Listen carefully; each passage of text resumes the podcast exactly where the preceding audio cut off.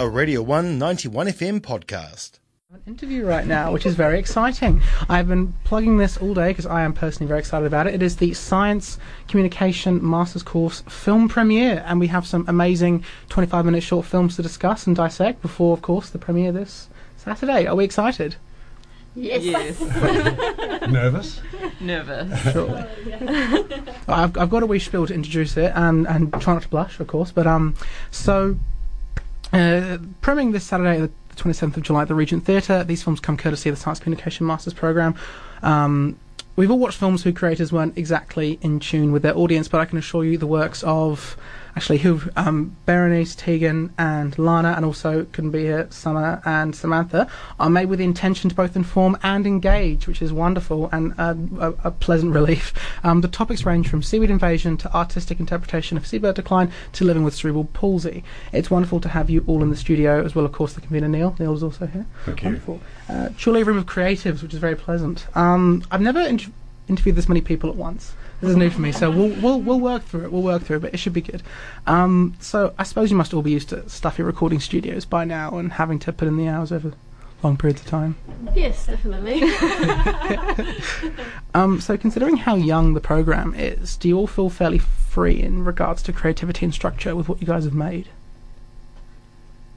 Yes, yes. yeah, for for our masters films, we do get complete control. You can make it on pretty much any topic, and you have control over the whole process from beginning to completion. Wow, that is really cool. So I imagine then, um, considering how intense some of the synopses actually read, um, the subject matter must be fairly personal for all you guys, which is very cool because I suppose it would have to be to put in just so much work because it, has been a year for you guys and then six months for you, Berenice. Yes. You say yes.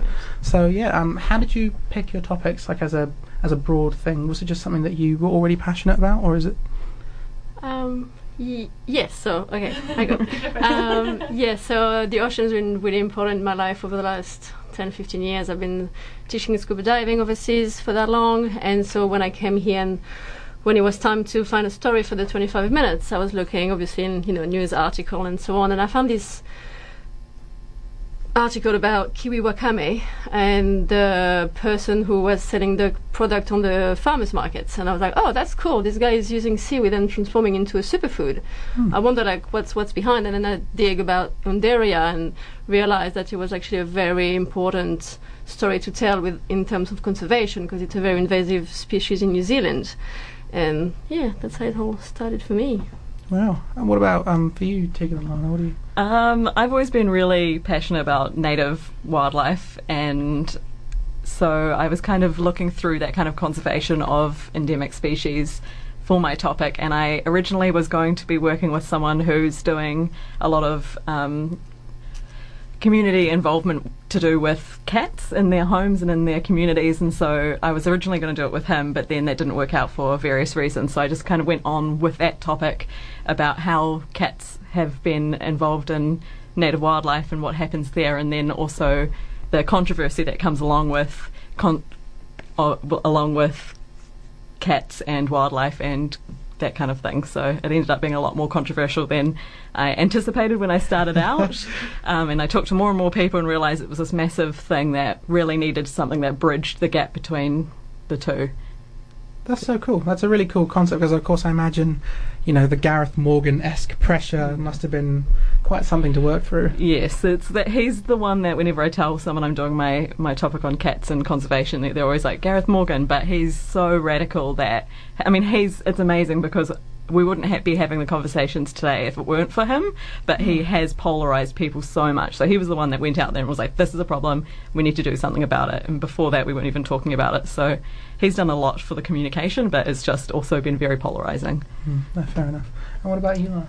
Um, I so I studied marine science here, and I always wanted to do a marine themed topic, for like being on the literally on the edge of the Southern Ocean here is really really cool, and I I didn't really know how to incorporate that into a film just yet, but um, I heard through one of the other lecturers at the department um, last year about the Art and Oceans exhibition, which was hosted at the museum last year.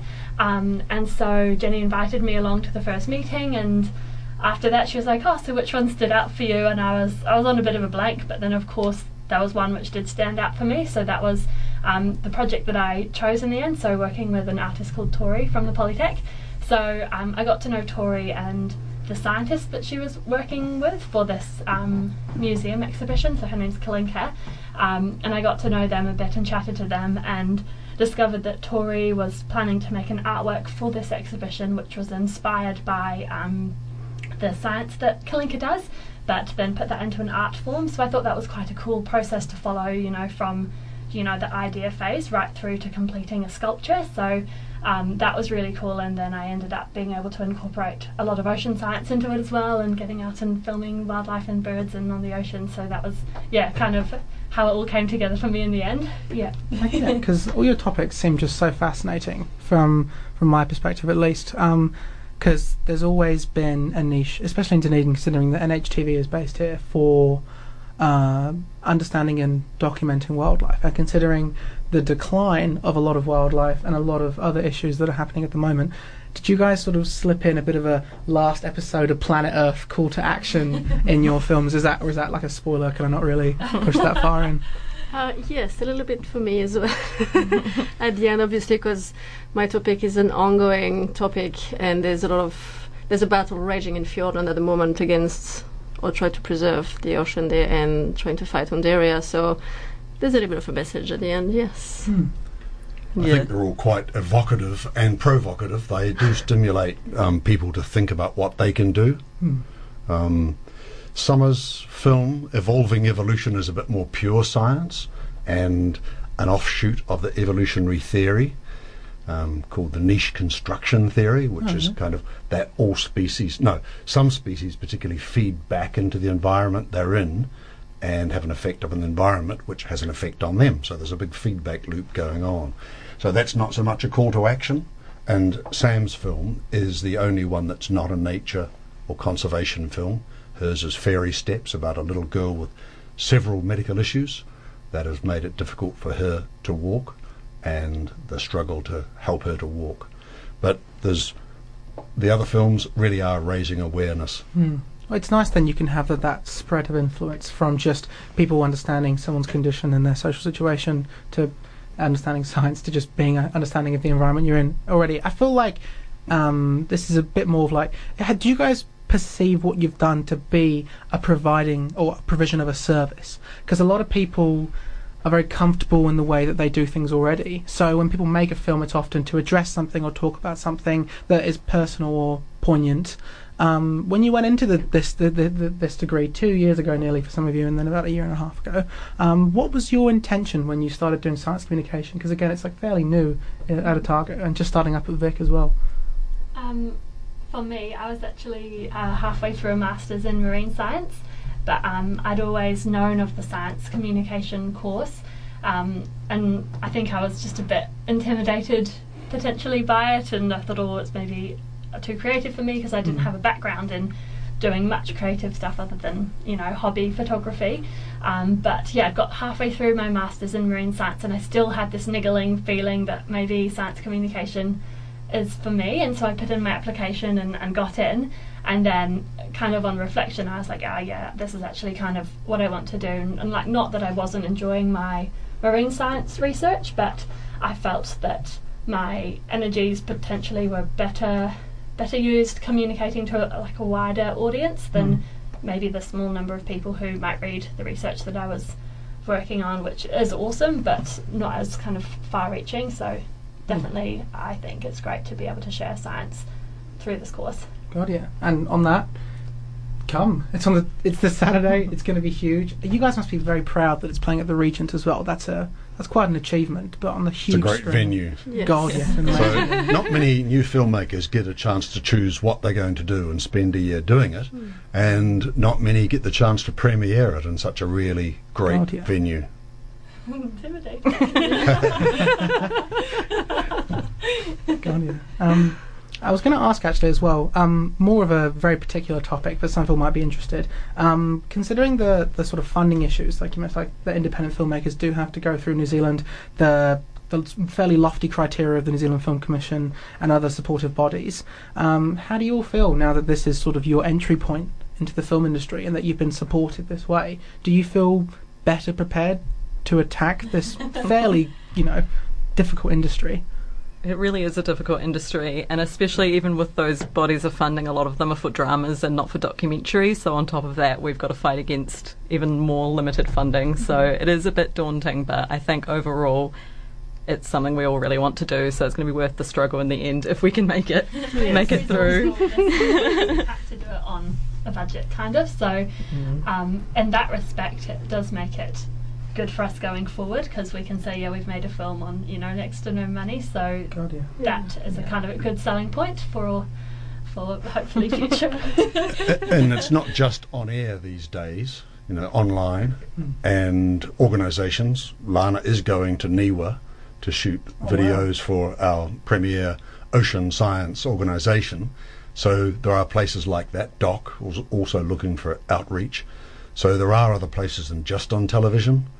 Um, and these guys now have the skills to do it all themselves, which is great if you are going to do online or um, awareness uh, kind of short films. No, no, no, definitely. I think that that's something a lot, a lot of people don't actually consider is that public agencies, as an externality, want to be socially like, you know, we're conscious we're doing this certain thing. So at least that is like a pretty powerful niche I suppose you guys can all slot into after this. Um, I suppose this is the last sort of stages of your master's degree though, so um, of course NIWA, but where to next um, for you guys I suppose as well? Uh, so Tegan and me are working uh, at the moment in uh, at for uh, NHNZ, so it's a production company here in Dunedin. Uh, so we it's one step a bit further after the degree, which is pretty amazing. so we're really working in the industry and trying to go further and work on, on new shows that's going to be released soon. So that's really exciting. Yeah, we're learning a lot about working on really large productions and that kind of thing, which has been really interesting. Seeing a different process of filmmaking that's not just alone. yes, No, no, no, definitely, definitely. being part of a team. Yeah. I like that. Well, you guys have got a, a veritable team here, even anyway. Yes. Like, I mean, w- uh, was the degree fairly collaborative, or was it mostly sort of independent work? No, it was really collaborative. We all worked together and help each other. Lana and Tegan actually came with me on some of my shoot and helped with interviews and and we all debriefed together and brainstorm stories and ideas on how to do things as well. And we had like rough uh, cut screening, so we could give us each other feedback on what we did and what could be done differently. And yeah, I think we all worked well. And So- 48 hour film Yes. competition. yeah. No way, really? Yeah. That's so cool. We won the Dunedin City Finals recently. and Congratulations. Thank That was our second win in a second year in a row that we won that, so we're pretty stoked with that. So God, yeah. That was a really practical teamwork. hands-on teamwork. Application of the But skills. yeah, and even definitely moral such a great support. team. Yeah. You know that well that and also throughout the whole two years. We've been able to confide in each other and you know the, the struggles of post grad life. So No, no, definitely, definitely.